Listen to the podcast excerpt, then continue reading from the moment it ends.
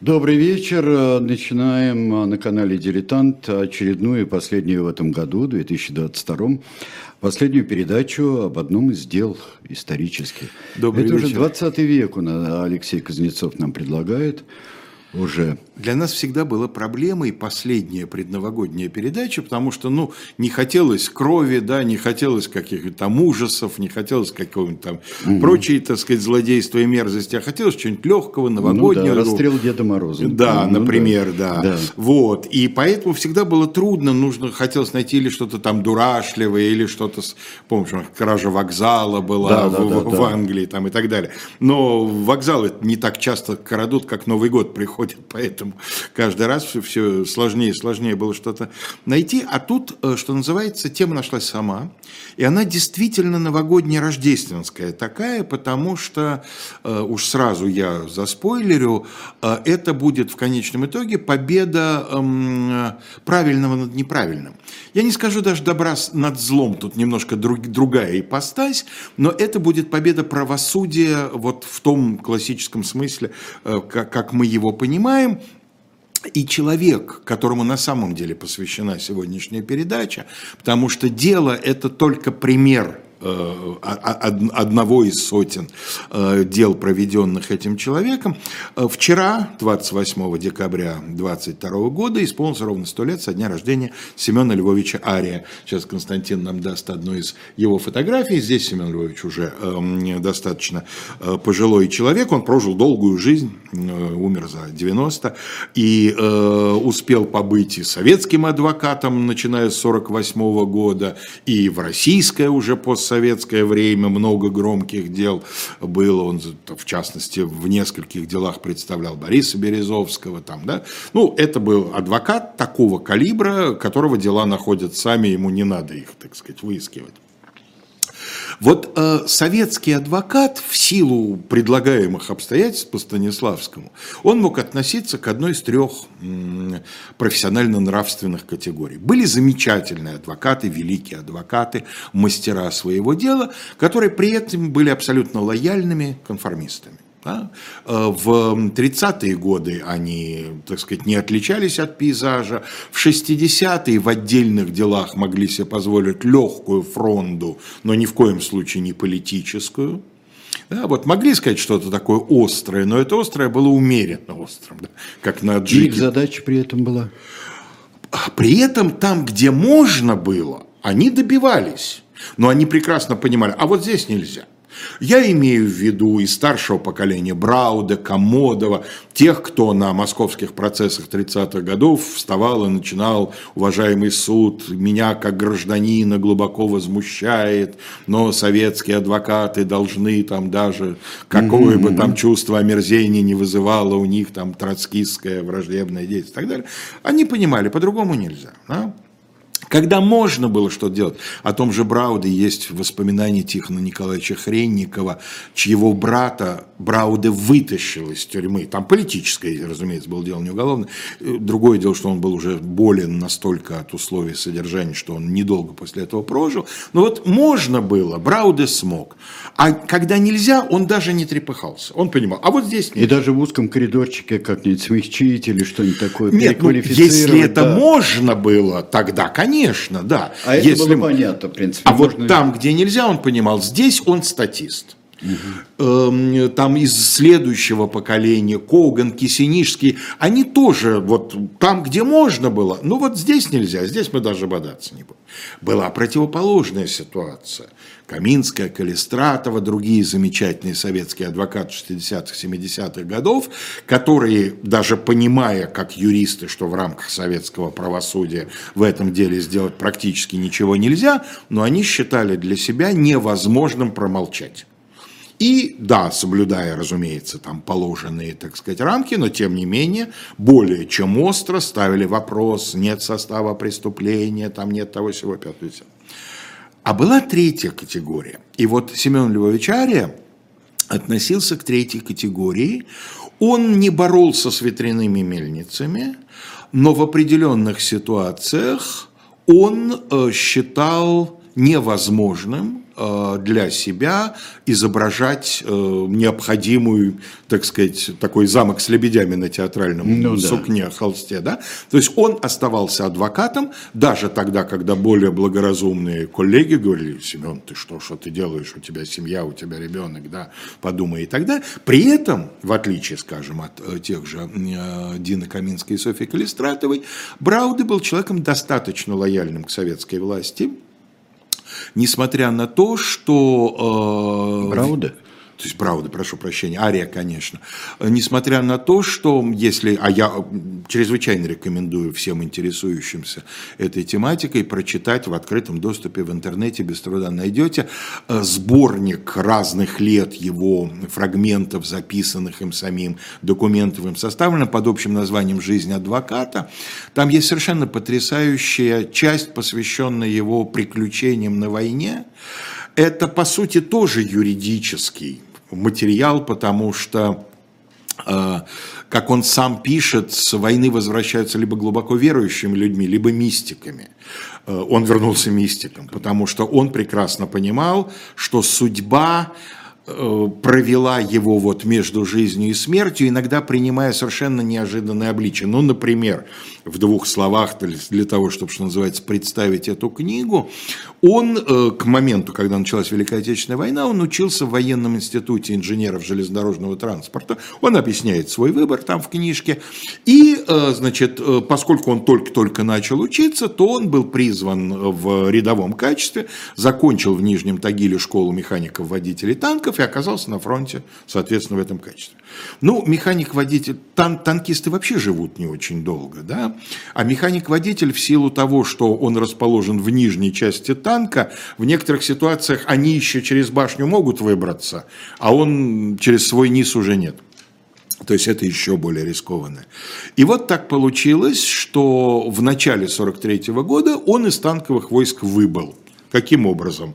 Э, их танк, э, значит, э, вынужден был догонять, значит, он там по техническим причинам отстал от своей части, они вынуждены были догонять, в результате там некоторые поломки у них стуканул двигатель, потому что масло утекало из поврежденного маслопровода, и они остались ждать, пока приедет техничка, потому что нужна была замена двигателя, исправить это на месте было невозможно. Значит, по закону танк, то есть по уставу танк нужно было охранять. Его, как самого уставшего, поставили первым в охранение. Типа ты отстоишь свои два часа, а дальше остаток ночи будешь спать в тепле. Потому что рядом там какие-то были сараи, куда они ушли. Он отстоял, естественно, никто на смену к нему не пришел. Он дошел, растолкал своего товарища, а тот, не дойдя до танка, опять заснул. А на рассвете приехали ремонтники, никого нет. И да ладно, ну понятно, что они вот там спят, что это единственный сарай во всей степи. Ну, подшутим над ними, как они, так сказать, видимо, решили, да. Ничего не скажем, и утянули танк на, там, на тросе, на чем пропал танк. И вот этот человек, который должен был заступать на пост, сказал, а я пришел на пост, а танка уже не было. А что ж ты никого не разбудил? Ну, вы спали мертвецки, я не смог вас разбудить. То есть он все свалил на Арию. Дескать, в момент, когда тот был часовым, танк пропал. Его и командира танка, лейтенанта, под трибунал. Им дали 7 лет. Дальше он описывает свое... Заменили штрафной ротой. Э, дальше он описывает свое трехнедельное пребывание в штрафной роте. Дальше, значит, не погиб восстановили за героизм и так далее. Почитайте, там множество драматических деталей. Но это я к чему? Это я про судьбу. После этого он уже танкистом не будет, он попадет к минометчикам, тоже, прям скажем, в смысле Веселые. выживаемости, да. да, не самое, значит, надежное место на войне, но, тем не менее, дважды ранен, но вот он добредет, э, Костя, дайте нам следующую фотографию, вот мы видим старшего сержанта Арию уже сказать, с гвардейским значком, добредет своими ногами до Германии. И э, сейчас Костя нам даст э, следующую фотографию, фрагмент приказа э, значит, о присвоении э, ему ну, тут приказ на многих людей, а я зачитаю, э, это уже конец апреля 45 года э, за отвагу старшего топографиста первого дивизиона гвардии младшего сержанта Ария Семена Львовича за то, что быстро и точно в районе Шутцен э, под непрерывным обстрелом противника произвел эм, топопри, топопри эм, тут очень плохо читается, то по привязку огневой позиции дивизиона, что дало возможность современно дать залп, там, так сказать, содействовало освобождению вот этого самого Штуцена. То есть война, война по полной программе к тому, что вот это самое, вот этот трибунал, вот эта штрафная рота, увели его из танковых войск, где, ну, не стопроцентно, но с большой долей вероятности он либо погиб, либо получил бы такие увечья, что до конца жизни был бы инвалидом. Да? И вот э, этот фатализм, как мне представляется, в сочетании, конечно, с высочайшим профессионализмом, он иногда э, делал Арию героем-адвокатом, э, но при этом таким вот естественным образом. А почему нет? Угу. Да? И когда приходил член партии Семен Ария с колодками боевых орденов, да, никому не возникало даже подозрения, что это может быть не советский адвокат, что это может быть какой-то там диссидент, так сказать, в адвокатском обличии. Да? А почему нет? Он задавал этот вопрос там, где другим даже не приходило в голову его задать, как будет ясно из э, того дела, которое мы сегодня разбираем читайте эту книгу. Адвокаты, Это замечательная книга. Адвокаты довольно часто, но у них все-таки немножко больше свободного времени, чем у следователей или оперативных работников, адвокаты нередко пишут мемуары, и э, некоторые невероятно интересные, той же Дины Каминской, э, совершенно фантастические мемуары. Но бывает и так, что эти образованные, владеющие слогом люди пишут гладко, но неинтересно. Бывает так. Вот там, скажем, в Владимирской области был такой замечательный совершенно адвокат Атабеков. Э, прекрасная и интересная жизнь, наполненная кучей каких-то невероятных, совершенно его коллеги помоложе рассказывали, фантастических совершенно побед там, да.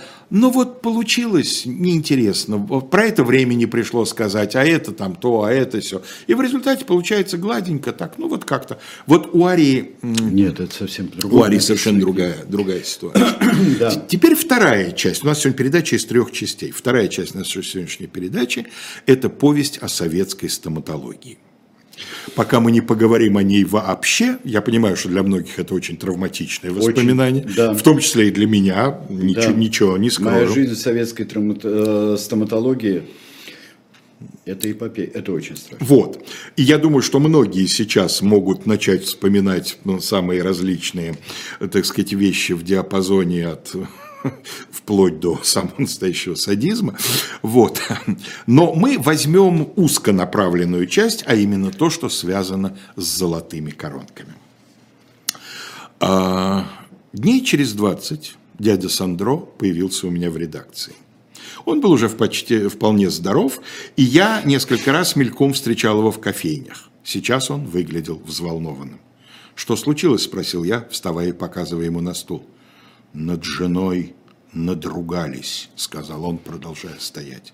«Кто? Где?» – спросил я, ничего не понимая. «Директор поликлиники в поликлинике», – сказал он и выложил подробности. Оказывается, в новооткрытой коммерческой поликлинике, куда тетя Катя пришла лечить зубы, ей обещали вставить золотые коронки, а потом в последний момент отказали, ссылаясь на отсутствие золота. И главное, что сами же ей предложили вместо четырех коронок вставить шесть, хотя дядя Сандро и тетя Катя просили насчет четырех зубов. И вот теперь, по его словам, заточив ей два лишних зуба, чтобы удобнее было коронки вставлять, они говорят, золото в этом квартале кончилось, пусть подождет еще месяц, тогда, может, дадут золото. А как ждать бедной женщине, когда она говорить не может и кушать не может? Ну, то, что она говорить не может, это даже неплохо, но то, что кушать не может, это слишком. Да что же там могло случиться? «Вот пойдем, узнаешь», – сказал он, и я, закрыв дверь кабинета, вышел вместе с ним из редакции. Я думаю, продолжал он по дороге, они ждали ревизию. И чтобы показать, что золото не только продают спекулянтам, но и вставляют населению, дали обещание, да еще два лишних зуба прихватили для плана. А теперь или с ревизией нашли общий язык, или ревизию отменили. Ну, вы, конечно, узнали это, Фазиль Искандар, да. Чегема. И как будто это написано специально для нашей передачи, потому что дядя Сандро в своем кратком рассказе обозначил практически все узловые нервные моменты взаимоотношений между населением, стоматологией и золотом. Значит, дело в том, что э, Советский Союз был первой страной в мире, которая стоматологические услуги внесла в бесплатную медицинскую помощь. Это медицинский факт, и этой заслуги никто у советского здравоохранения не отнимет. Но внести-то внесла. Но сделать так, чтобы эти услуги оказывались массово и качественно, в общем, не сумела до самого своего конца, я имею в виду конец советского здравоохранения. Поэтому в разные периоды разными способами выкручивались те люди, которые хотели, чтобы у них были зубы. Во времена НЭПа все было просто. Это один из э, таких вполне понятных видов частной практики. Естественно, что люди, имевшие соответствующее медицинское образование, открывали частную практику и получали кто сколько может. Ну, в общем, достаточно хорошо. Тем более, что с золотом тоже особенных проблем не было. И, кстати говоря, Э, у меня сложилось впечатление, когда я к этой передаче готовился, что мода именно на золотые коронки, она постнеповская. Потому что на самом деле, с точки зрения санитарной, коронки из нержавеющей стали ничуть не хуже. Ну, это... Но эстетически, конечно. Но когда наступают времена, опять наступают голодные времена, золотые коронки начинают восприниматься не только в стоматологическом смысле слова. Во-первых, конечно, как инвестиция. И у меня даже у грешного человека есть ощущение, что это начинается с блатных. Потому что это ценнейшее вложение, которое не, берут, не отберут на, при обыске, да? потому что это часть тебя, часть твоего организма. Ария в своей, э, значит, э, надзорной жалобе будет и, и это тоже растолковывать.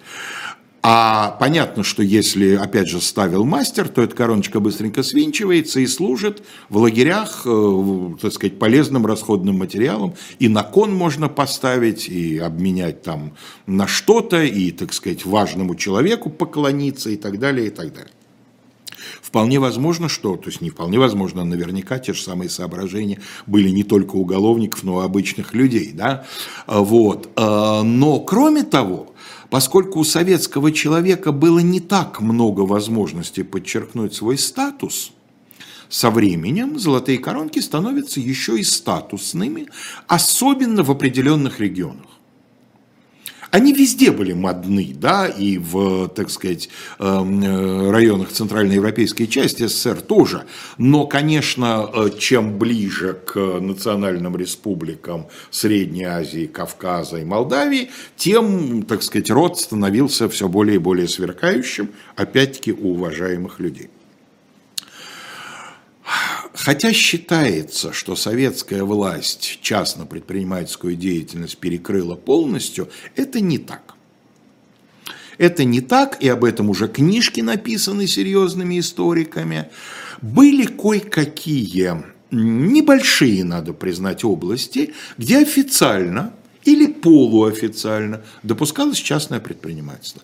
Например, мелкое ремесло которому, например, из того, что я застал и что я помню, в арке на углу Плотникова и Арбата, который, той арки, который сейчас обращен один из боков Булата Шаловича Акуджава, угу. регулярно, примерно три раза в неделю, днем стоял точильщик и точил ножницы. Точить ножи, да, ножницы. Ножи, да. ножницы и так далее. Он работал на себя. Он вел отчетность, он платил в э, фининспекцию, как бы она там в разное время не называлась. Да, он был такой вот самозанятый. Были другие формы, э, особенно групповой, всякие артели инвалидов и так далее, и так далее, и так далее. Нет, ну да, ну и э, починка обуви и так далее. Все. А, в принципе, э, допускалось, хотя это так не называлось, но по сути так было, частная деятельность адвокатов. Правда, ты обязательно должен был быть членом коллегии, ты обязательно должен был вести дела по назначению и так далее, но ты мог заключать договоры да, точно так же, как и сейчас, ты мог выступать по назначению, а мог выступать по так сказать, э, приглашению своего клиента. В этом случае подписывался договор, существовал так называемый максимум оплаты, а там, где максимум, там появлялись так называемые миксты, то есть смеси, вот здесь мы платим по договору, а это, так сказать, наша благодарность в карман и так далее. Все, кто надо, про это знали, но поди поймай. И э, существовала легальная возможность заниматься частной медицинской практикой.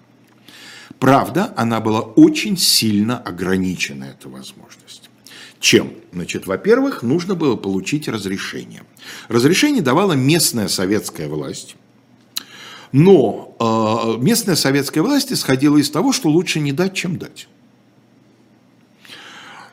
И с этой точки зрения получить разрешение на частную медицинскую практику э, можно было или по блату, да, вот у тебя, так сказать, ты, ты уважаемый человек, или ты уже настолько состоялся в профессии, ты заслуженный врач, ты ветеран труда и так далее, ну и тогда неудобно тебе не дать, особенно если ты продолжаешь совмещать с государственной службой, являешься там консультантом в какой-нибудь клинике и так далее, и так далее, ну тогда с тобой связываться не будут. Если ты ветеран, а еще лучше герой войны, тоже, скорее всего, ты получишь. А вот молодому человеку, значит, закончившему медицинский институт и поработавшему там несколько лет, получить такое э, официальное разрешение было практически невозможно для того, чтобы представлять себе, насколько эм, это явление было редким, вот у стоматологов вот эти частные кабинеты, официальные частные кабинеты, встречались, пожалуй, чаще, чем у врачей какой-либо другой специальности. И вот в начале 60-х годов в СССР побывала делегация, как официально это называлось, стоматологической общественности США. Приехали американские стоматологи которые потом, мерзавцы, у себя дома опубликовали, значит, воспоминания об этом визите, и в частности, они отметили, что им, беседовавшие с ними официальные советские лица, сказали, что в Советском Союзе легальной частной практикой на весь СССР занимается около 500 человек всего-навсего, из которых 150-200 в Москве. То есть были регионы, где частных врачей либо не было вообще, либо их были там считанные единицы в крупных городах. В чем вторая проблема? Предположим, вы получили разрешение. Но дело в том, что вы не можете получить разрешение, если у вас нет условий для такой частной практики.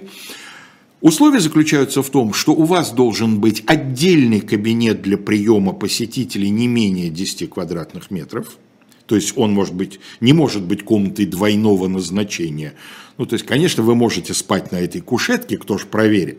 Но вообще-то э, сотрудники ОБХСС под видом посетителей э, являлись и вполне могли, так сказать, потом сказать, а это вот явно не отдельный кабинет, вот явно совершенно там стоит диванчик, на котором в свободное время спят. То есть, значит, тебе нужно показать что у тебя это помещение действительно отдельное. То есть, если у тебя всего-навсего однокомнатная квартира, ты не можешь там устроить, да, значит, у тебя должно быть две, а лучше три комнаты. Более того, в определенные периоды времени было еще требование, чтобы перед этим кабинетом было некое пространство, где могут Для ожидать. Да. Одним словом, в тогдашних условиях, особенно до того, как начали появляться хоть как-то кооперативные квартиры, э, соответствовать вот этому требованию было очень непросто. А требований было безумное количество, там столько-то халатов там на квадратный метр, э, то-то, сё-то, пятое, десятое. Одним словом, большинство советских стоматологов выбирали согласно конфуцианской, а особенно даосской философии, выбирали срединный путь они занимались частной практикой, но никаким образом это не афишировали. Но при этом они могли работать где-то еще, ведь действительно... Только так, иначе да, никак. Да, а где да. они возьмут зубопротез, зубоврачебный кабинет? Конечно, они где-то работали. Ну да. Так что, друзья мои, мы сейчас э, прервемся, реклама есть у нас, да, есть ролик, а потом мы вам книжечку Конан Дойля представим, э, его.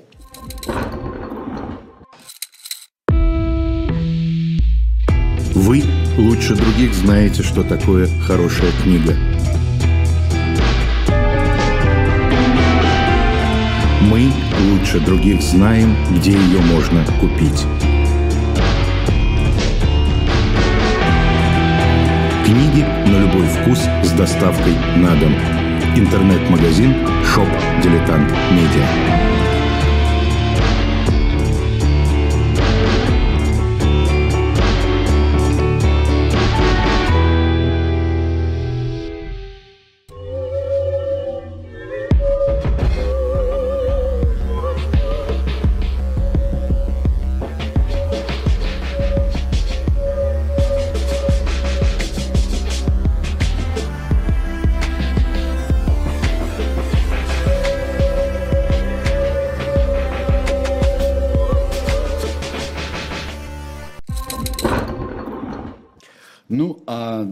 Нашего shop.дилетант медиа мы вам предлагаем за полторы тысячи рублей а, книгу, еще есть у нас немного, а, Конандоля, а, Конандоль на стороне защиты.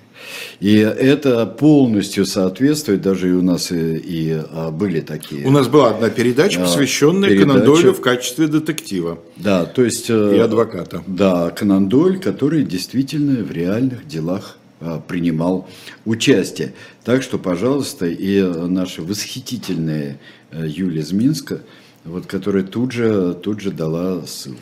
Я не вижу чата, к сожалению, но я уверен, что он полон воспоминаний о детских, подростковых, знаешь, юношеских и прочих травмах. Как говаривал Коля Александров себя, волоса застыли у него в жилах, говорил, это самое страшное, что может быть. Да, я тут, тут почитал уже. Ну вот, значит, да. большинство советских врачей искали возможность найти такое трудоустройство в системе государственной медицины, которое позволяло бы работать и на себя тоже. В поликлиниках это было сложно, я имею в виду и обычные поликлиники, где бывали зубоврачебные кабинеты, в крупных городах бывали отдельные стоматологические государственные поликлиники. Это было трудно, потому что ну, коллеги тоже по-разному, да, не, не договоришься там всем коллективам граждан, давайте не мешать друг другу. Кто-то понимает, а кто-то не понимает, а кто-то вообще, не дай бог, идейный, да. Поэтому люди старались устроиться, а в свою очередь многие организации, особенно после начала косыгинских реформ, когда хоть каким-то хозрасчетом чуть-чуть запахло, да, Многие организации, не имевшие никакого отношения к здравоохранению, старались у себя открыть официальные зубоврачебные кабинеты.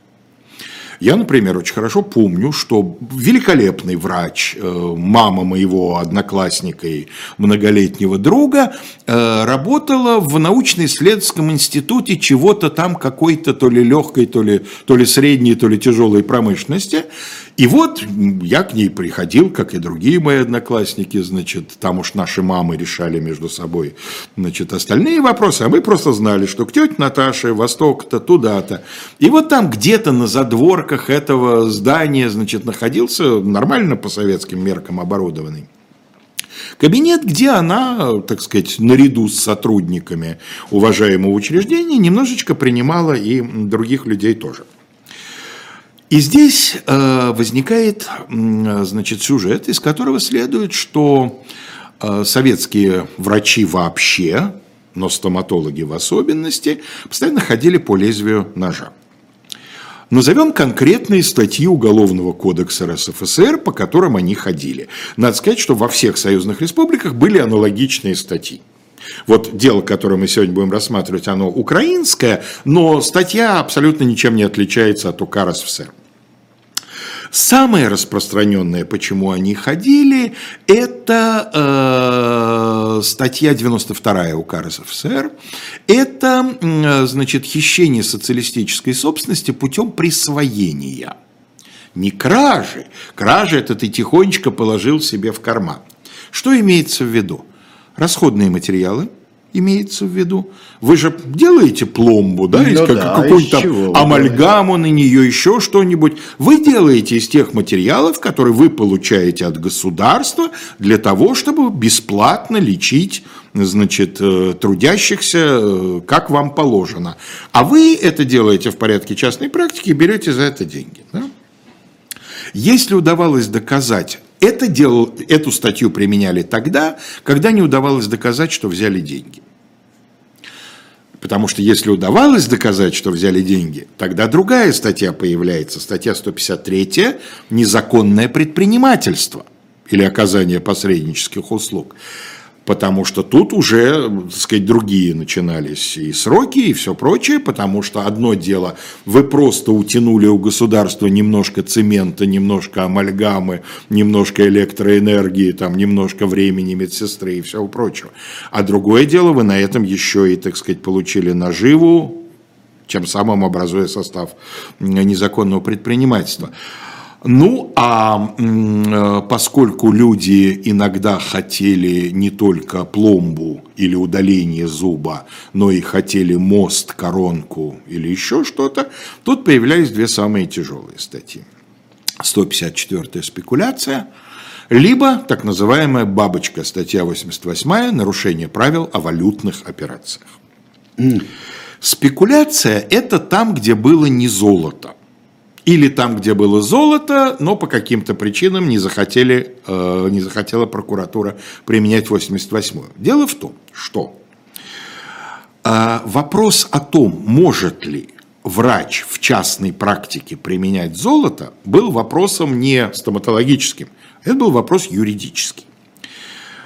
Как следует из приведенного мной отрывка глубоко возмутившего дядю Сандро, государственные стоматологи получали от государства золото. Но у дяди Сандров все описано, да? План, шмлан, обещали, а потом сказали кончилось, ждут ревизию, не ждут ревизию существовали строжайшие нормы учета, э, значит, усушка, утруска, поскольку золото переплавлялось для того, чтобы изготавливать коронку, был определенный коэффициент испарения при переплавке не более 7% и так далее. Вот чтобы вы понимали, в каких условиях это все происходило, отрывочек из приказа, он уже более поздний, он начало 80-х годов, но ситуация-то остается все такой же.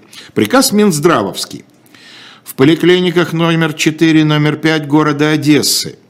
Внеочередное протезирование проводилось в 80-81 годы лицам, которых при проверке выявить не удалось. Это, конечно, Одесса. Вот этот анекдот о памятнике неизвестному матросу Гришке Федорову, да, да, да потому да. что неизвестно, был ли он матросом. Да? Ну да. Протезирование проводилось лицам, которых при проверке выявить не удалось в поликлиниках города Еревана, Баку, Красноярска. Мне география, да, я ничего не подбирал специально. Да. Я взял приказ, который нашел, да. И других. Вопрос относительно протезирования золотом решался главным врачом без заключения медицинской комиссии. И протезирование проводилось в ряде случаев при отсутствии истории болезни. Рот, откройте быстро, пока комиссии нет, да? Организация учета драгоценных металлов не обеспечивает надлежащего контроля за их движением в производстве, рациональным использованием сохранностью. В нарушении постановления Совета Министров 28 июня 1977 года лимиты выдачи золота в работу зубным техникам не установлены. Количество единовременно выдаваемого золота техникам в поликлиниках Одессы, Горького, Москвы превышало месячную потребность. Вот она, месячная потребность. Да? Ее нельзя превышать, поэтому тетя Катя не то что говорить, но даже кушать не может. Господи. Но самое страшное, это когда э, вот частно практикующий врач, и у него появлялось откуда-то золото. Дело в том, что еще в 2021 году Совет народных комиссаров принял декрет о сделках с иностранной валютой и драгоценными металлами, по которому Государственному банку РСФСР представлялось монопольное право покупки и продажи на территории республики иностранной валюты и драгоценных металлов в монете и слив, слитках. И вот это в монете, слитках, и потом еще добавится в природном состоянии, то ну, есть то песок и самородки. Песок, самородки, самородки да. песок. Вот это на самом деле по закону на протяжении практически всего времени советской власти и будет приравниваться к э, иностранной валюте. Но дело в том, что суды эту норму традиционно трактовали расширительно. Рассказаны драгметаллы, форма не важна. При этом э, в бытовом, э, так сказать, потребительском э, обороте совершенно естественно и спокойно обращались ювелирные изделия, да, какие-то там другие предметы хозяйственного значения, о чем Ария будет отдельно писать в своей надзорной жалобе. Сейчас я прямо сразу процитирую, значит, этот кусочек. Ладно, сейчас я чуть позже найду.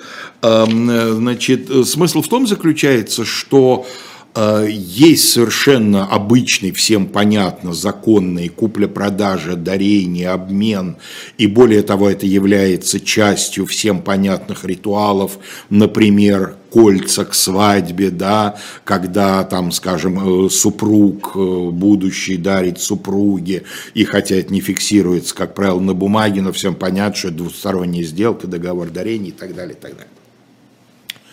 Но как только это доходило до зубного золота, суды тут же щетинились и Э, начинали воспринимать э, любое золото как попадающее под категорию значит, иных валютных ценностей. Можно дурацкий вопрос? Пожалуйста. А, дурацкий вопрос такой. Если есть э, там кольцо старое, угу. бабушкино, обручальное кольцо, да? Два.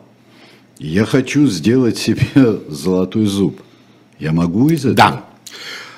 Дело в том, что, э, собственно, вот эта система официальной платной стоматологической помощи исходила из того, что поскольку частно практикующие врачи золото от государства не получают, то они могут изготавливать золотые коронки и мосты только из давальческого золота. Вот приходит пациент Бунтман, заключает договор на изготовление, приносит бабушкино кольцо, его положено взвесить, потому что врач должен потом отчитаться по той же самой норме, не более 7% вот этого самого. А провинанс от меня должен быть? Откуда у меня кольцо? Ну, строго говоря, поскольку формально действует презумпция невиновности, нет. Но бабушкино кольцо да, а золотую десятку или пятерку царской чеканки, не упаси Нет. Боже, в монетах все. В монетах возможен только нумизматический обмен. Вот единичный экземпляр монеты другому коллекционеру на что-то аналогичное обменять можно. Если вы появляетесь с этой десяткой, они же да, у многих были. Мешочки пятирублевики. Они да, у многих и, были и, на самом деле, рублей, да? да. У многих были, кто-то в войну потратил, а кто-то такие накопил, а кто-то mm. сумел сохранить. И вот мы переходим к третьей части марлезонского балета. Приговор от 17 апреля 1974 года. Журина, являясь зубным врачом, подыскивала клиентов в городе Никополе, подготавливала им полость рта к протезированию, договаривалась об оплате за каждую золотую единицу протезирования, изготавливала слепки и передавала их неустановленному следствием лицу, являвшемуся зубным техником. Из купленного в ювелирных магазинах золота в виде обручальных колец высоких проб, которые приобретал журиный зубной техник, последний изготавливал золотые зубные протезы. Полученные от зубного техника протезы Журина ставила обращающимся к ней за протезирование зубов гражданам по 50-60 рублей за единицу. Наживу от продажи зубопротезных изделий Журина делила зубным техником. Итак, подсудимая Журина за указанный период, вопреки требованию правил о валютных операциях, реализовала золото 33 гражданам путем установки им 98 новых зубных протезов на 5360 рублей. Стоимость легкового автомобиля. Напомним, начало 70-х годов. С учетом затрат на покупку золота, подсудимая с неустановленным следственным лицом получила наживу в сумме 4236 рублей, которые были разделены между ними. Ее действия квалифицированы по статье 2 части 80 УК УССР, так как она ранее была судима, вторая часть это для, для тех, кто не первый раз, была ранее судима за нарушение правил о валютных операциях и вновь совершила аналогичное преступление. А, она получает за второй эпизод 6 лет, но поскольку она не отбыла, видимо, то ли условно-досрочно, то ли просто условно э, дали, э, ей добавили то, что не догулялось от первого приговора. В первый раз она не скупала золотые кольца, в первый раз она использовала золото с золотого крестика, полученного ей по наследству от бабушки. Вот если бы ты, пациент, пришел с золотым крестиком твоей бабушки, это можно. А она свой золотой крестик нельзя, частное предпринимательство. Она свое золото не может предлагать. Не может. Да. И вот любой адвокат, да, более того, были пропущены все сроки, потому что была подана апелляционная жалоба, приговор устоял, кассационный жалоб, приговор устоял. Все, все, все. И любой адвокат, к которому обратились бы родственники, потому что она, естественно, под стражей, э, на месте Арии сказал бы, ну, граждане, ну, ну вы же видите, ну все, ну что тут еще можно сделать, да?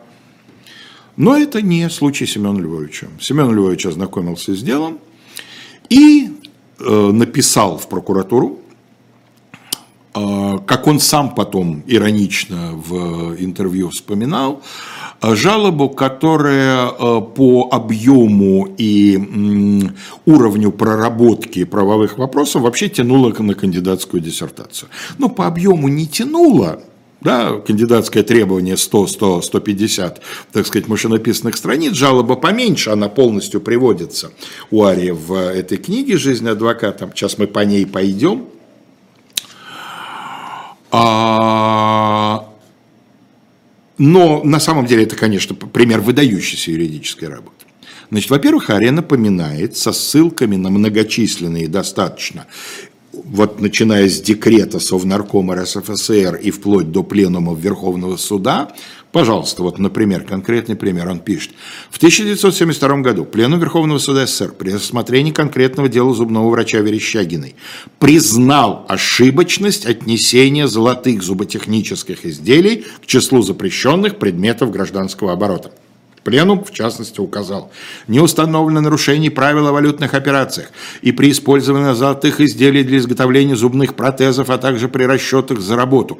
Изложенное в приговоре понимание закона является неверным, в соответствии с указанным постановлением, как прямо в нем записано, исключительным правом Госбанка СССР являются лишь сделки с золотом в монетах, слитках, сыром виде и сломом причем сломом не ювелирных изделий, с ним можно, а сломом промышленных, например, каких-то изделий, ну, там бывают же золотые детали во всяких схемах и так далее. Вот это, они добываются, они считаются тоже ломом. Вот я сегодня утром, имея таки интернет, имея платный доступ в некую юридическую библиотеку и так далее, я, не, я хотел найти это постановление Верховного суда 72 года по делу Верещагина. Его нет в интернете. Ария нашел его ногами. Я допускаю, что он, как практикующий адвокат, имел у себя все книжечки э, Пленума Верховного Суда, хотя это было совсем не так просто. Они, не, их Госполитиздат не издавал. Они, в общем, изда... они не были ДСП, естественно, но они издавались в первую очередь для работников прокуратуры и так далее. Их надо было добывать. Значит, он их добывал, он их собирал, понимая, что это его значит, главный рабочий, один из главных рабочих инструментов. А вот дальше он пишет, в известной степени представляет интерес практическое проявление в повседневной жизни общества отсутствие запрета на сделки. Известно, что дарение золотых ювелирных изделий свободно применяется в отношениях между людьми, а в некоторых случаях является традиционным. И дальше он начинает, э, значит, не просто доказывать, что Журиной дали много. Он доказывает, что Журиной вообще не, не должно давать. При этом он пишет, ей спекуляция не вменялась, и я в этой строчке читаю, что адвокат Ария как бы говорит следствию, граждане, ну, спасибо вам, конечно, Но вообще-то, будь я на вашем месте, я бы не стал морочить голову с этой самой бабочкой, 88-й статьей, а подтянул бы к спекуляции. Ария, правда, здесь пишет, что спекуляции нет но не очень уверенно, на самом деле, как мне кажется, потому что спекуляция есть на самом деле. То есть как? Ее трудно доказать. Есть госрасценка, 20 рублей грамм. Вот те же самые э, золотые изделия, если они не имеют выдающейся художественной ценности, они оцениваются, та же ювелирка, да, обручальные кольца обычные, например, 20 рублей грамм в советское время. Значит, конечно, защита Журиной сказала бы, вот в стоимости вот этой самой зубной коронки, которую она поставила, да, 50-60 рублей она берет, значит, грамм золота, это 20 рублей, а все остальное за работу, за это установку. Работа, да. установка, Трудно да, доказать спекуляцию, трудно да. доказать, ничего не скажешь. Приобретение золота Журиной не вменялось, пишет Ария. Да, ей не вменяли то, что она не могла. Из этого, видимо, делается, а, значит, э, вывод, что э, другие статьи, та же самая спекуляция, 154 ну, я не знаю, какая ей соответствует в украинском УК, в российском, в РСФСР это было, э, значит, 154 Суд в приговоре весьма туманно утверждает, пишет Ария, что Журина протезировала граждан с применением золота и таким путем продавала золото. То есть суд по сути, ей вменяет, что она под видом протезирования гражданам сбывала золотые изделия. И вот к вопросу о юридической квалификации нашего сегодняшнего героя.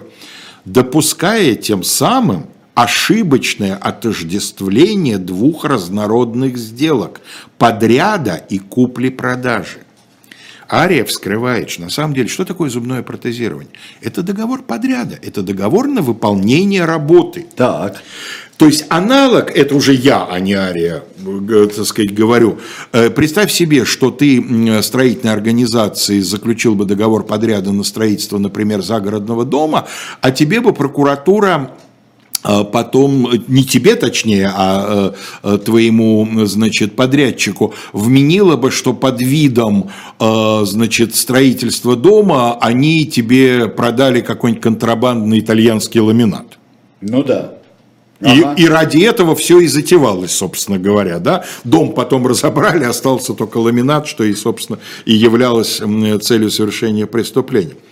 Это смещение понятий – пишет Ария, потребовалось только для того, чтобы именовать полученную Журиной плату за работу наживой от продажи, то есть искусственно отягчить ее вину. Потому что по договору подряда не может быть наживы, если стороны договорились о некой оплате. Это их свободная воля, это гражданское право. Если, конечно, закон прямо не запрещает там какие-то, сказать, вещи. Между тем, продолжает Ария, Вполне очевидно, что Журина не продавала золото в виде коронок. Кость, дайте нам, пожалуйста, последнюю картиночку. Я не стал эм, народ под Новый год, э, значит, удручать видом советских стоматологических кабинетов.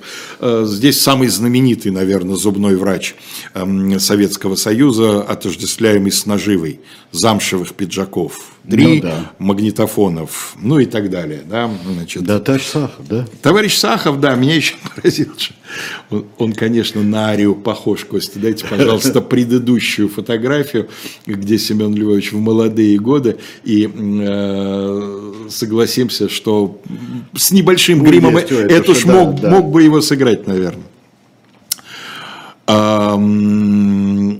Между тем, вполне очевидно, что Журина не продавала золото в виде коронок, а занималась врачебной работой, используя золото в качестве материала для патронизирования в лечебных целях, так же, как в иных случаях ей использовался недрагоцен, недрагоценный исходный материал, то есть та же самая нержавейка. Да? Характерно, говорит Ария, что вопрос об уголовной ответственности пациентов Журиной вообще не возникал по делу, хотя они, пользуясь терминологией суда, скупали золото. Как он суд-то поймал?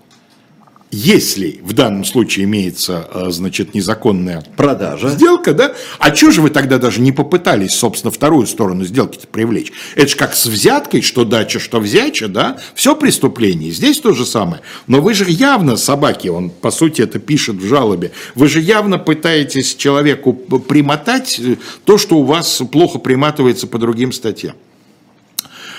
И дальше вот идет теоретическое рассуждение, вот это действительно уже уровень диссертации. В отличие от ювелирных и технических изделий из драгоценных металлов, зуботехнические протезы из золота, установленные в полости рта, не могут использоваться владельцами в качестве валютных ценностей, пока они используются по назначению, как суррогатная часть человеческого организма. Красиво. Красиво сказал. На да? самом деле Ария нашел бы о чем поговорить, да, сказать, это кого надо зуб, да, это уже не твой зуб и не мой зуб, да. Вот с какого момента начинается отчуждение суррогатная часть человеческого Поэтому вызывает серьезные сомнения, что работа врача по установке подобных протезов в лечебных целях могла вообще рассматриваться как сделка с валютными ценностями. Ну, еще там был один кусок, там с правом на защиту были большие проблемы. У нее был адвокат по, по соглашению, э, который честно предупредил суд, что вот в эти семь дней он не может, потому что он в другом деле занят, связан с командировкой и так далее. Абсолютно нормальная практика, 7 дней, небольшой этот сам. Суд уперся рогом, сказал, нет, судебное заседание состоится в этот день, когда он как раз не может. Поэтому, пожалуйста, вот вам защитник по назначению, а этот защитник по назначению, эм, как это описывает, его фамилия Похил, э, значит, эм, э, как пишет Ария, при обжаловании приговора адвокат Похил признал основательность осуждения Журиной по статье 80 УК УССР, то есть по существу опроверг кассационную жалобу осужденный, не выполнив тем самым функции защитника на этой стадии процесса. Вот это к вопросу о профессиональной этике адвоката Арии. Ты не можешь, как адвокат, признавать того, что э, сказать, идет в разрез, с интересами твоего клиента. Как ты мог признать, что э, суд принял правильное решение, если это кассационная жалоба, которую ты, по идее, должен представлять, основана на том, что суд принял неправильное решение. Да? Ты тогда должен был из дела устраниться. Ну, там, к счастью, нашлось еще и формальное значит, основания у него не было ордера, у этого адвоката Похила не было ордера юридической консультации, и поэтому он, по идее, вообще не, не имел права быть допущенным в процесс. И вот среди всех дел, а Ари этим делом, судя по другому его интервью, гордился особенно, он сам его приводит как пример адвокатского успеха, именно потому, что был создан прецедент, Верховный суд СССР отменил оба приговора, и это, конечно, для судов нижестоящих инстанций было очень мощным маяком, что окей, все, золото. Я как раз хотел спросить, да. а это работало в Советском да, Канаде? Да, работало, да, да. Это не могло работать э, строго формально, потому что прецедентного да, права да, не было, да, да. но на решение Верховного суда суды смотрели, конечно. Ага. Более того, в 1976 году будет новый указ. Мы не можем сегодня знать, в какой степени конкретно это дело повлияло на тех, кто указ будет делать, но дело в том, что на основании этого дела будет очередной пленум Верховного суда, а он уже не мог не повлиять на составителей указа. Так что какая-то капля труда Семена Львовича Арии в этом указе, который я сейчас зачитаю, ну фрагмент, конечно, э, безусловно, есть. Указ от 30 ноября 1976 года Президиум Верховного Совета СССР о сделках с валютными ценностями на территории СССР. В целях дальнейшего совершенствования порядка обращения валютных ценностей на территории СССР Президиум Верховного Совета постановляет установить то-то, то-то, совершаются внешэкономбанком. Дальше. Валютными ценностями являются иностранная валюта, банкноты, казначейские билеты, монеты, платежные документы, чеки, векселя, аккредитивы и фондовые ценности, акции, облигации и другие в иностранной валюте, банковские платежные документы в рублях, чеки и другие, приобретаемые за иностранную валюту с правом обращения в такую же валюту, но это инвалютные рубли так называемые, они же чеки внешпосыл торга. И, наконец, пункт Г.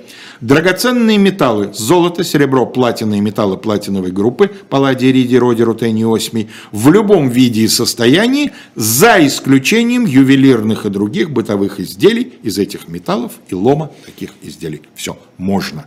Можно. Можно. Ой, замечательно. А, ой, тут прекрасная а, аналогия. Максим здесь у нас в в чате говорит, это цитата из Тони Старка.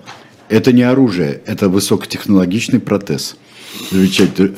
Цитата из «Железного человека» Тони Старка. А вот Семен Львовичария, подводя итог такой в плане некоего юбилейного спича, а вот Семен Львовичария был оружием. Это был адвокат оружия, которое, э, в отличие от обыкновенного оружия, которое равнодушно тому, в чьих оно руках, да, которым было не все равно, в чьих оно руках, я не знаю, что за человек была э, зубной доктор Журина. Я ничего не смог найти. Ничего не известно, поэтому как ничего, она попалась, ничего, там, ничего не поэтому Все, что весь проверка материал ли, отделе да. взят из подробнейшей, к счастью, вот этой надзорной жалобы адвоката. Вот, так что это некая реконструкция. Поэтому как он относился лично к ней, мы не знаем. Но Ария, и он об этом говорил не раз, потом э, понимал, что этот приговор э, очень важен для сотен, если не тысяч других, не только зубных, кстати говоря, врачей. Да, все верно. И здесь, э, э, здесь задают себе вопрос в чате тоже.